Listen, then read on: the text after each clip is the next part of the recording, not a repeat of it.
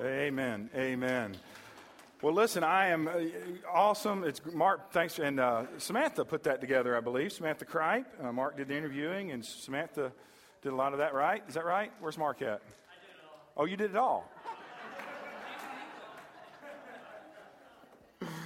I don't know whether to believe that or not. So, um, all right. Just like uh, you did it all. Uh, uh, never mind. We won't go there. All right, boys and girls, ages uh, four years old to kindergarten, you may go to Children's Church now. Um, uh, the mass exodus there, uh, four years old through kindergarten. Listen, I want to just, uh, before we get into, uh, into the scriptures, uh, you can go ahead and turn to your Bibles, if you will, to Ephesians chapter 5. Before we get into that, I just want to say that I'm really, really glad that our youth were able to get involved. Um, if you didn't know what SOS stood for, stands for Summer of Service. And uh, it was started, uh, I don't know how many years ago, uh, Mark, a few years, about 10 years ago, um, by a couple of churches in the area. And uh, it actually, an, another gentleman, um, by his, his name's Mark as well, is uh, running it now. Uh, we actually played them in softball a few weeks ago. And so I got a chance to meet him and, and talk with him. And so I'm just really excited about our youth getting involved in serving. Um, listen, too many of the young people today want to take, take, take, right? think that uh, the world deserves them something. And so I think it's good when our young people and our youth can get involved in giving out and serving the community and so forth. Um, Mark and I talked a couple months ago um, as we were looking for uh, what we wanted the youth to do this summer and so forth. And uh, he was talking about uh, doing something local here. And so I thought, this being Mark's first year, it was all, I think it was actually very wise to do something local here uh, and, and so forth. So, youth, I'm glad you had an opportunity to be a part of this growing up uh, in my home church, uh, I had uh, an opportunity to be a lot of different, part of a lot of different um, uh, mission trips and mission opportunities. And uh, those things greatly impacted my life. So I am thrilled to see that our youth are, are doing the same things. Uh, local this year, we don't know about next year yet. We haven't planned that yet, but Mark and I are going to talk about that. But we, we want to see our youth getting involved in uh, ministering to others and sharing the love of Christ with others. We believe that's important. Amen? And so, uh, Mark, thank you for leading that. And uh, Nicole and, and uh, Christy and, and Tyler, I believe, were involved with that as well. Thank you, guys. Youth, I'm glad you had a great time. And I hope this was impactful in your life. Uh, as I said, it, this is kind of, I just want to just give you a little bit of sermon before the, before the sermon. Um, is that okay?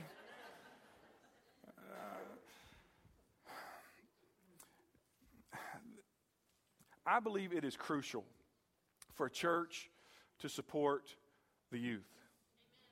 I believe it is absolutely vital that we, um, we pour into our, our kids, which we do, our children, Awana and Bible school and all those things, and our youth as well. I think it's crucial, guys. Um, I think it's just absolutely crucial. You know what happens to a church that doesn't have young people? It dies. And if you look around at most churches in America today, they're dying. And if you look at the average age of most church, in most churches today, and those that are dying, it's over the age of 50. Now, nothing wrong with that, and, and we need to minister to all ages, okay? But the reason our country is in the shape it is in today is because we're not reaching the young people. We're not doing it. And listen, I, am I'm, I'm, I'm creeping into that. Uh, who, I don't know who said this, and I won't repeat that, but that old person's group up there, okay? I'm, I'm, creeping, I'm creeping into that, all right? Listen, of course, uh, you know, that, that, that to, to, our youth, that's anybody over 20, okay? Mark's an old person. And so uh, I'm creeping into that. But, but here's the deal I, I want to thank you. I, I, you know, I had Mark and I talked about it. We knew what the goal was. They said, "Hey, can you can you bring 250 cases of water?" We're, Mark said, "Sure." I don't know what he thought of eventually. We didn't know how many we'd come up with, but what 350, about 350 you guys gave, and uh, that's awesome. You're supporting our youth and that's wonderful. I just want to continue to say, listen, that's part of our vision, and it will continue to be a part of our vision. As you look around here, we see, you just look around the congregation. Just look around just a minute, okay? There are all ages represented here today. Amen? They're all ages. And, and I think that's awesome. but we must continue to focus on our youth. In my home church, uh, there were a group of adults who, you know, here's what a church can, can, can kind of get tempted into. Because here's the deal I doubt many of these youth have a 40 hour week job. Anybody have a 40 hour week job? Chris, are you working Jagger that hard? they don't have a 40 hour week job. They have a part time job here and there and stuff, but you know, they're not going to uh, pay the bills. Uh, our, our, our, little kids running around, they're not going to, you know, uh, keep the lights on, all that kind of stuff. So churches can say, well, hey, we need to focus on those who are, who, who are, who are able to, to support the church and so forth, right? And here's the deal. The problem is that when we do that, we don't reach the young people and we lose the next generation and we end up in the shape that our country's in today. And so I will tell you, as long as I am pastor here, and so if you don't want this, then vote me out. That's fine. Um, but we are going to be focused on the youth and young people. And because we've got to, okay? We've got to. Now, hopefully along the way, we're going to minister to everybody. Amen? Um, but uh, we're going to focus on that because I believe that is important. If we're going to change the future, friends, we must put an emphasis on investing in the next generation. We've got to. We've got to. All right. Well, this morning you see uh, our table up front, so we are going to be observing the Lord's Supper here in just a few minutes. But before we get to that part of our service, I want you to look in Ephesians chapter 5 with me this morning. Ephesians chapter 5. You know, as I talk to, uh, get a chance to talk with people out in the world today, and I hope you do as well, I think, you know, one of the most impactful things for me as a youth um, and, and, and, I'll be honest with you, uh, one of the reasons, probably one of the biggest reasons that I am your pastor and surrendered to the call to ministry and that God did the work in the, has done the work in my life that he has is because of uh, those people who invested in me as a kid and as a youth and those uh, adults in my church that, you know what, they put up with some stuff. You know what, we put a few holes in walls as a youth. Can I admit that? All right? And we put a few holes in the wall. We got our youth uh, leader in trouble a couple times. Mark, I just have to admit that, you know. Um, uh, we did that a few times. There were some things that we did that, that I would be pretty embarrassed to tell you, okay? But in the midst of all of that, they allowed us um, to live out our faith. And they allowed, they allowed it to become our faith and not just my mom's faith, not just our parents' faith. And, uh, and that's crucial, guys. That is crucial. And so, one of the things, uh, went on mission trips, and I, you know what? I hope that it impacted the people that we went to, but I know that it impacted me. And so, if you don't get outside of just your own little circle in your own little world ever, you got to do that. Amen? God places us where He places us as missionaries in our world today. And um, I'm glad our youth got an opportunity to experience that, and I, I want all of us to get that, that opportunity. You know, as I, as I talk with people in the world today, and as I look around and, and talk to people about where they are in their relationship with the Lord, a lot of times I'll talk with somebody and they'll say, Oh, yeah, you know, I, I, I'm a Christian. I'm a believer. I believe in Jesus. You know, friends, I find it a very disappointing reality that a lot of people I talk to that say they are Christians, that say they love the Lord, but then I continue to talk to them, and their life doesn't show any demonstration of that. Uh, their life, uh, you wouldn't know it if they didn't say anything. You would have no idea that Jesus was actually supposed to be Lord of their life. Uh, they, they, they, they say, Oh, yeah, I've been saved, but then you get to talk to them, you find out that the Lord's not really a, a much of a part of their life at all. You know, uh, talk to folks. Oh, yeah, I, I love the Lord. And you continue to talk with them, find out they're getting ready to move in with each other before they're married. And, and you say, What's going on here? There's a disconnect. Uh, something going on here. You talk to folks and find out, oh, yeah, I love the Lord. And then their lifestyle is more of a, a lifestyle that just focuses on them and partying and doing what they want to do and all this. And it doesn't, now, don't get me wrong. If you know me at all, you know I love to have fun in the Lord. Amen? I don't believe that God has called us to be fuddy duddies. Okay? Uh, I don't. But at the same sense, friends, God has called us to something special. That's what I want to talk about with you this morning. Uh, I want to talk to you about the fact that God has called us uh, to something more. I just want to ask you a question. Why did Jesus die on the cross?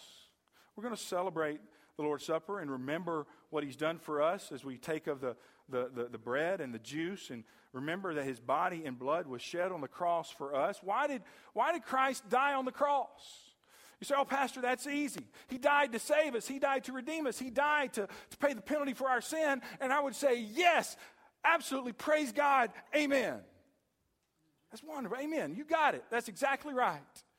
He died so that we can be redeemed, so that our sins can be forgiven, and, and, and, and God does not look at us as the sinners that we are, but He looks at us with the right, uh, uh, clothed in the righteousness of Christ, and therefore He can accept us and does accept us as His children. Amen? And, and so that's awesome. That's, that's absolutely uh, one of the huge reasons why Christ died for us and why He died on the cross. But I want to ask you, is that all? Because many times we kind of stop there, don't we? We, we, we, we enjoy the forgiveness that we have in Christ. Amen? Do you enjoy that? Do you enjoy knowing that all of your sins are forgiven, past, present, and future? Amen. You ought to. If you don't, then, then, then we need to talk. It's okay. Uh, but many times we stop there and we bask in the forgiveness available in Christ. And we stop there. You say, well, Pastor, what else? Friends, I want to take you to Ephesians chapter 5. And I believe we find something very crucial here that we need to understand. In the midst of a passage that is focusing and talking about marriage. Now, um, ladies, we're not even going to read verse 22 there, okay? Can I get an amen? Okay? We're going to start at verse 25. Ephesians chapter 5, verse 25. And in the midst here, of a passage where Paul is talking uh, to, to husbands and wives and talking to them about their role and how they are to treat each other, uh, we learn some very important things about what Christ has done for us and why he has done what he did for us. Look at verse 25, if you will. Verse 25 says this Husbands, love your wives, just as Christ also loved the church and gave himself for her. Now, can I get an amen? Amen. From all the ladies out there. Um, husbands, love your wives. Uh, we're talking about, Paul's talking about marriage here, and he's telling us how to love our wives. We're to love our wives in the same type of way that Jesus Christ has loved us. We are his church. Amen? Uh, has loved us and gave himself for us. So Christ died on the cross to pay the penalty for our sins. He was unselfish and stepped out of heaven and was willing to take our sin upon himself, willing to be beaten and willing to, to go through torture and mockery and all the things that he did for us. That was a very selfless, self sacrificing attitude. Amen? And so, guys, that's the kind of attitude that we are supposed to have. That's the kind of love, that agape love, that we are supposed to demonstrate to our wives. So, guys, I want you to remember that. What we're talking about here does is, is, is we're supposed to emulate that as leaders in our homes. But this isn't Father's Day, okay? Guys, I'm not, not going to focus just on you today. We want to talk about, look at the next verse. Here, uh, Paul is relating how husbands are to love wives as to what Christ loves us, the church. But he goes on there in verse 26. Look at this. He says, just as Christ also loved the church and gave himself for her. Why? That he might sanctify and cleanse her with the washing of water by the word. So we oftentimes we stop there at basking in the forgiveness of God and in the grace of God. And listen, I don't listen. If you know me and you hear me very much preach, uh, you know I love to bask in that forgiveness. Amen. We need to, but it, but but God didn't save us just so that we can feel wonderful. God saved us for a higher calling. It says here in verse 26 that he might sanctify us. Now, we use that word in a lot of ways. We talk about sanctification. We are sitting here in a sanctuary. What does that word actually mean? The word sanctuary here is from the Greek word hagios, and it is a word that literally means to set apart. Okay? To set apart. Uh, uh, we use it sometimes, we talk about dedicate or consecrate. We set ourselves apart or set ourselves uh, uh, uh, apart for service to the Lord. Did you know that the word here, the root Greek word, hagios, is actually the same root Greek word, we're going to see down here in just a minute, that is also translated in many places holy. Hagios is the same root word that's translated here, sanctify. In the next verse, it's going to be translated holy, a little bit different form of the word and so but it's the same root. And so uh, the word holy also means to be set apart.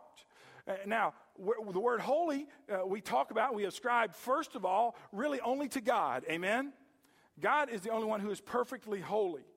And when we say that God is holy, what do we think? God is perfect. He is without sin. He is without uh, a blemish. We think of that, we think of that, but here's what it literally means. It means, remember, we talked about the root is to be set apart. Okay? So it means to, that God is set apart or separate from anything and everything that is profane. So when we talk about God's holiness and we look at the world today, do you understand why God is so disgusted with the things that are happening in the world? And guys, we can't just point our fingers out. Uh, what about in our own lives? God is holy. He is separate from all that is profane, all that is unclean, all that is debauchery. And so, for us as believers to claim the name of Jesus Christ and then go out and live for ourselves and, and, and continue in a life of sin and doing what we want to do and, and, and our lifestyle not demonstrating a life that is honoring to the Lord Jesus Christ is totally contrary and at odds with what God has saved us for. Amen? The verse here says that God has saved us that he might present, or excuse me, that he might sanctify us and, and cleanse us with the washing of water by the word. Now, we have to understand a little bit here about sanctification. The word sanctify here and being set apart happens in three different senses. Uh, senses, and actually specifically in three different tenses. Uh, you've probably heard of this before, but the reality is there's a sense in which we have already been sanctified. We have already been saved.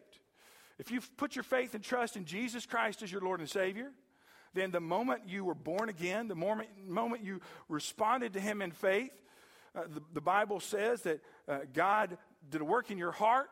You were born again. He changed you. You went from death to life. And, and, and now you are a child of His. And so at that moment, you were set apart unto the Lord. You were saved. You were sealed with the Holy Spirit of promise. Uh, and so uh, it is a done deal. Amen? It is at that moment that you are clothed with the righteousness of Christ. Remember, I talked about this before. I try to talk about it a lot because I want to just nail it in. Uh, it's the great switch. The moment we get saved, uh, it's the great switcheroo. Our sin is placed on Jesus Christ at the cross, and He died uh, to pay the penalty for our sin. And His righteousness, His perfectness is placed on us so that God does not see us in our sin anymore, but God sees us clothed in the righteousness of Christ, and that is how He can accept us as His child. So, in that sense, we are sanctified, we are set apart unto Him the moment we are born again, the moment we are saved. Praise God. Amen? Now, how many of you here are without sin? No one? Anybody? Anyone? Anyone? Anyone? None of us are, are we? We are not. So while we have been sanctified and we have been clothed with the righteousness of Christ, and while He looks at us as if we've never sinned, we still live in these sinful human bodies and we still have sin as long as we're in the flesh. But praise God, one day we will not. Amen? One day when we step into glory, we are going to be what's called glorified, or we will also be sanctified, set apart from sin in the presence of sin forever. Amen? Amen. Amen. So there's a sense in which we've in past tense, we've already been sanctified. There's a, a sense in which in the future we will be sanctified. But, friends, there's also the in between period, isn't there? And that's what the process we call sanctification takes place It is that process whereby we now, once we have been sanctified and been clothed with the righteousness of Christ, God begins to work in us to work out all those impurities.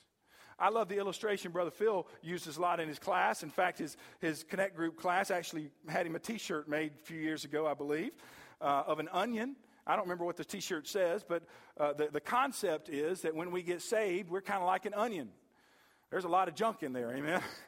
and so, just like you peel an onion one layer at a time, uh, God begins to peel off the sin in our lives. And the problem is sometimes we get saved, you know, we don't even know how bad we're messed up. Amen.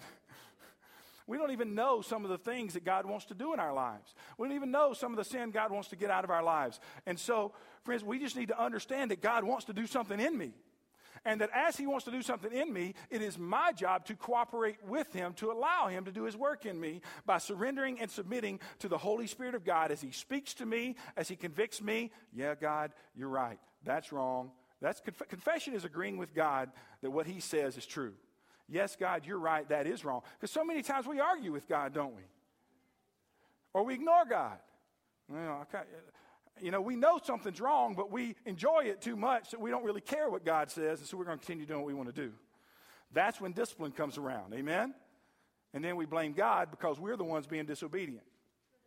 God wants to work in us to get all those impurities out. And it's a lifelong process. Amen? God's still working on me, making me what I need to be. Amen? And, and He's making me in the image of Christ. So He is, he is sanctifying us, He is cleansing us. Verse 26, with the washing of water by the word. So, as we get in the word, the word of God is powerful, is sharper than any two edged sword. It shows us the areas of our life that need, need to be cleaned up. Amen. And so when God begins to convict you of something and God begins to show something in your life, you need to cooperate with Him. You need to get that out of your life. Because if you are a believer and you don't, then um, we'll, let's talk about just for a second the things that a lot of people don't like to talk about in our world today. Yes, if we are disobedient to God, God will begin to work harder and harder on our lives. Amen? And He will do that. Because it says here that his purpose is that he might sanctify and cleanse us with the washing of water by the word, verse 27, that he might present her to himself a glorious church. Friends, we are to be a glorious church. Amen?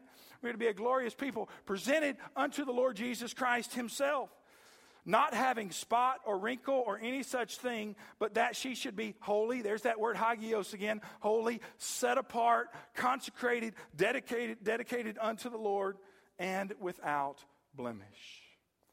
So, friends, God saved us to something more than just a big, warm, fuzzy feeling. Amen? God has saved us to be set apart for Him. God has saved us so that our lives can be a testimony to the world of His work of grace in us. Amen? So, let's just get down to where, where the rubber meets the road. Friends, we should not claim that Jesus is our Lord and still be living like the devil. Now, is it possible to be saved and doing that? that's a loaded question, isn't it? Come back some other day for the full answer to that one. But here's the deal it's possible. But you can't continue doing that if you're a true believer without the Holy Spirit getting a hold of you. If you can say, if you can claim Jesus as your Lord and Savior, and you can continue to live like the devil and not be convicted by that and not drawn into repentance and to the Lord, then you need to ask yourself a real question Am I a true believer? Because the Holy Spirit lives inside of you. And, and, and, the Holy Spirit is going to be convicting you of sin. And so the two are contrary, and the two should not be. It doesn't mean we're perfect. We just talked about that, but it means that we are to be cooperating with God as He works in us. Amen? Now, uh, well, let's back up in Ephesians chapter 5 to verse 1 because Paul gets real specific here, okay? Verse 1 of chapter 5, he says, Therefore be imitators of God as dear children. Who are we supposed to imitate? We're supposed to imitate the Lord. We are to be working, uh, God is working in us to make us like Christ. It is Christ likeness that he is after in our lives. Verse 2 says, And walk in love as Christ also has loved us and given himself for us, an offering and a sacrifice to God for a sweet smelling aroma. Friends, we are, uh, this reminds me of 1 Peter chapter 1, where, where, where Peter says, Just as he who called you is holy, you also be holy in all your conduct. Amen? So we are to imitate Christ. We are not to be saved in order that we can go out and live for ourselves and do any old thing we want to, but now we are supposed to have, uh, have as our goal to be like Christ and to be like Jesus and let the Holy Spirit make us into Christ as he wants. Now, here's the problem Listen, we think that the world 2,000 years ago was so different than the world we live in today. Can I tell you, it really wasn't? People are people, and sin is sin. And uh, the same sins that happen today happened 2,000 years ago, they happened 4,000 years ago, and they happened all the way back to Adam and Eve. Okay? If you don't believe me, just read your Bible. There's some crazy stuff in the scriptures. Amen? Uh, as the scripture just describes human nature and the sin of people. But Paul here then begins to talk about because uh, here he was speaking to the church at Ephesus, and, and this was one of those prison letters that was circulated among many of the churches. And he wanted to tell them the same things that I'm talking to you today about is the fact that you say that Jesus is your Lord, but you're living like the devil. Look at what he says in verse 3. He says, But fornication, we'll come back to that here in just a second and all uncleanness or covetousness, let it not even be named among you as is fitting for saints. Now, interesting also that the word saints there, guess what the root word is that's translated saints there? Hagios. Same root word as sanctify or holy. It's the called out ones the set apart ones. That's who we are as saints. We are called out by God. We are set apart unto Him. And so that's what that, that's simply what it means. Just talking about all believers here. So, uh, what is it saying about all believers? Fornication. What is fornication? It's a word that I don't think our world really knows at all. It is basically sexual sin any and all sexual sin outside of the confines of God's intentions for sex, that is, between one man and one woman for life. So, fornication includes all types of sexual sin, whether it's sex before marriage, sex outside of marriage, sex uh, in a marriage that's not ordained by God. It's all fornication. Just because man uh, says it's okay does not mean God says it's okay. And so the Bible here is very clear. Fornication, uh, Paul says, do not let it be named among you. Any sexual sin, any uncleanness. Friend, do we really need to say, I think that's just a good word, uncleanness, something that's just not right. Amen? And covetousness. And we think of covetousness and we think, well, I don't want my brother's something or whatever, my neighbor's whatever. But, uh, you know, it's just covetousness is simply just the desire of uh, not being satisfied, having to have more and more and more and more and more and more and more. Man, that describes our world today, doesn't it? Yet Paul says, let it not even be named among you, as is fitting for saints. He continues on in verse 4. It says, neither filthiness nor foolish talking, nor coarse jesting, which are not fitting, but rather giving of thanks. So, friends, we need to watch our attitude. We need to watch our mouth. Amen. We need to watch our, our, our dirty minds. Listen, if all you fill your mind with is a bunch of junk, what do you think's going to go through your mind all the time? What do you think's going to come out of your mouth? If you fail, you say, Well, Pastor, you just don't know what kind of environment I work in. Listen, I understand that. I have worked in that type of environment. I understand uh, the, the, the difficulty that you're going through. But the challenge I want to put to you is this don't let them influence you, you influence them. You say, Oh, Pastor, I just don't know if I can do that. Friends, you can't, Jesus can in you. You ask Him for strength, friends, and you be the light in the midst of a dark place. Commit yourself to Him. Pray before you go in there every morning and ask Him to give you the strength to, to, to be the light for Him. Doesn't mean you say, well, Pastor, just look at me as just a Mr. Goody Two Shoes. No, I want you to be honest. I want you to admit your faults. When they say, well, then why are you doing it? You know what? You're right. I was wrong. I shouldn't have done that. Please forgive me. God's still working on me. I am an imperfect work in progress. But he talks about these things.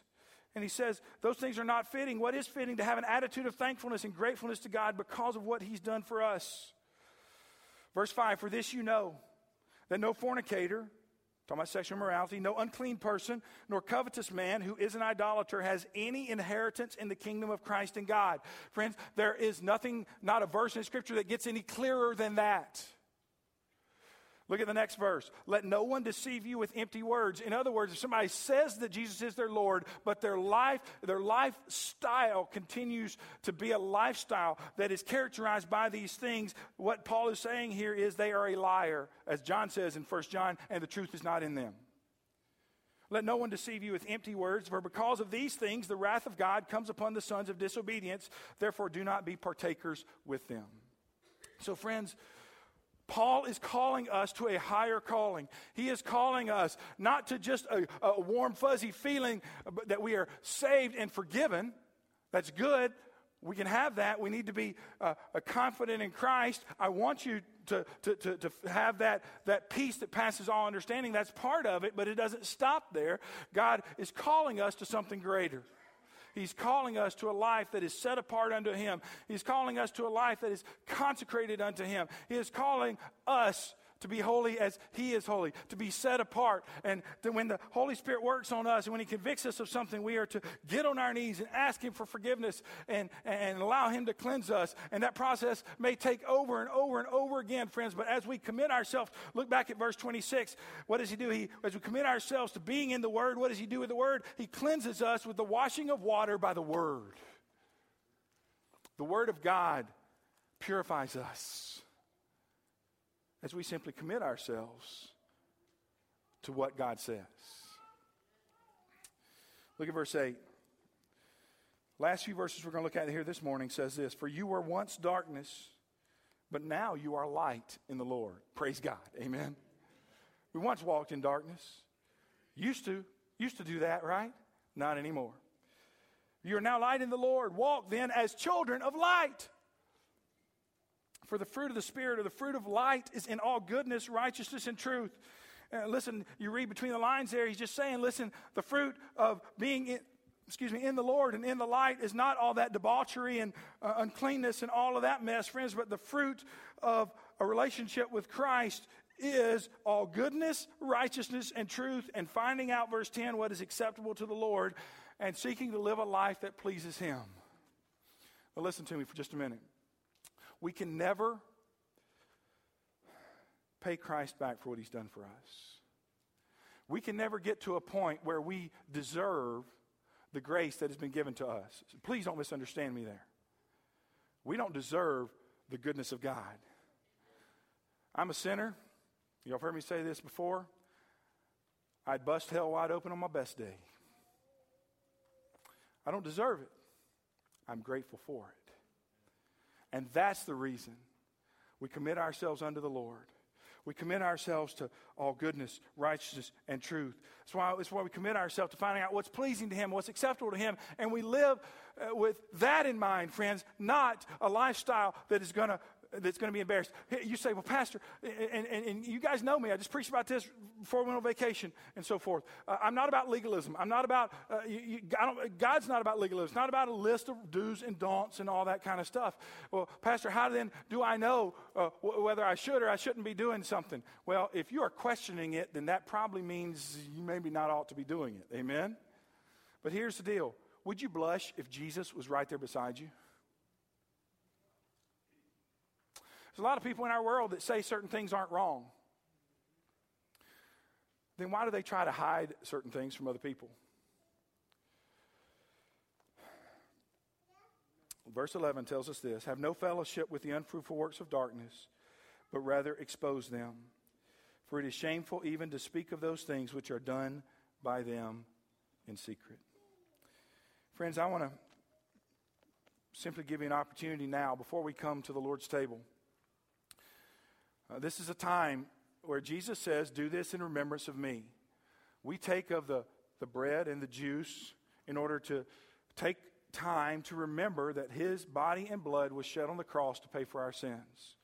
And as we do that here in a minute, if you know Jesus Christ as your Lord and Savior, whether you're a member here or not, we invite you to be a part of this time with us. We invite you to partake of this with us. If you're here this morning and you don't know Jesus as your Lord and Savior, uh, I want you to use this time to just think about what Christ has done for you. Um, this is not meant to be exclusionary, but it's meant to be a remembrance. In other words, we do this because we have a relationship with Him. And if you're here this morning and you don't have a relationship with Him, it's not exclusionary because here's what Jesus says. Jesus says, "Come to me, all you who are uh, laid heavy, are burdened and heavy laden, and I will give you rest." So the Lord Jesus is standing with his arms wide open and says, "If you will come to me, I will receive you unto myself, that where I am, there you may be also." And friends, so so if you're here this morning, and you don't know Christ, your Lord and Savior, well, you can take care of that today by simply saying, "Lord Jesus, would you come into my heart?" Would you come into my life? I believe that you are who you say you are. I believe you did what you said you did for me. And I believe what, we, what I've heard this morning is the truth. That the only thing that can pay the penalty for my sins and the only thing I need to get into heaven, Jesus, is what you did on the cross. You died and shed your blood to cover my sins and to pay the penalty of my sins. Friends, if you'll simply invite Christ into your life, believing that, the Bible says, Whosoever calls on the name of the Lord shall be saved. Today, your name can be written in heaven. So I want to invite you here in a moment when I give, give, give us all just a time of reflection here. I want to invite you to do that. If you're here this morning and you are a believer, I hope maybe God has spoken to you a little bit this morning. I hope God's been speaking to you about some things maybe that, that have been going on in your life, some things that you're involved in, or some things, maybe it's an attitude You know, we as Christians sometimes can have a bad attitude. Amen. Let me rephrase that. A lot of times. We can have an unthankful attitude, an ungrateful attitude, a selfish attitude. Sometimes we can get involved in doing things that we shouldn't be doing. Friends, before you come to the Lord's table, would you just ask God to forgive you of that? Not with the intentions of going back to it, but the intentions of repenting and turning from it. Lord, I don't want that to be a part of my life anymore. Whatever God's been speaking to you about this morning, I don't know what, how, what you need to do and what you need to deal with right now. But I want you to deal with it. Just, just agree with Him. Whatever the Holy Spirit's been heavy on your heart this morning, it's been on your mind. You know, you whatever, as I've been talking about, whatever it is that you know that you shouldn't be doing or shouldn't be involved in or things God's working on in your life, would you right now just say, Yes, God, do that in my life? I confess that to you. I turn from it. I submit to you i give you just a few minutes to do that. Uh, I'm, I'm going to ask our men to come here in just a minute. But uh, guys, stay where you are just for a second. Um, let's just take a few minutes as our pianist plays. Just bow your heads right now. We give you an opportunity just to respond to the Lord right now. Whatever He's been saying to you,